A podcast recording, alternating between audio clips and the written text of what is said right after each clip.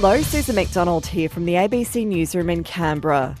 The National Folk Festival in Canberra will roll out sanitation stations and put up signs encouraging hand washing to reduce the risk of coronavirus, which is now a pandemic.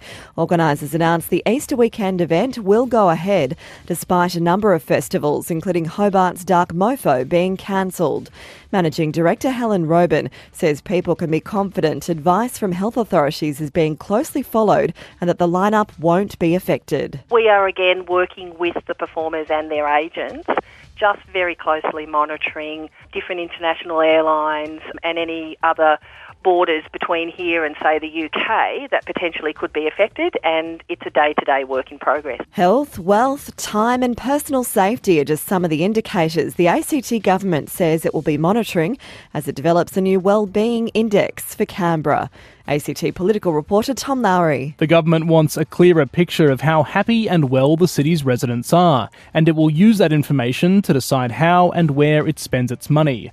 The idea is modelled off New Zealand's well-being budget. It's designed to look at factors that can be clearly measured, indicators like employment and education levels, health and life expectancy, housing affordability, and crime rates. It also measures things that are harder to quantify through surveys, like levels of loneliness and work work life balance. Results will be released every two years, with the first interim results later this year. For the first time in 25 years, the rare Regent honey eater bird has made a visit to the Watson Woodlands in North Canberra.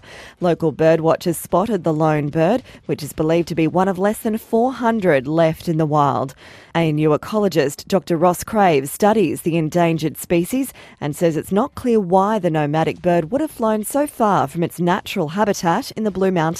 They don't move in particular direction across years, so you know, one year they might be on the coast, the next year they might be you know, breeding on the slopes in the mountains. So to be able to predict where birds are moving and why is simply not possible. To sport, co-captain Jarrod Croker is set to be a Raider for life after re-signing for a further three years. The 29-year-old will be at the club until the end of the 2023 season. And Canberra cyclist Michael Matthews has finished seventh in the fourth stage 15-kilometre individual time trial in the Paris to Nice race. Matthews is now 10th overall. That's the latest from the ABC Newsroom in Canberra.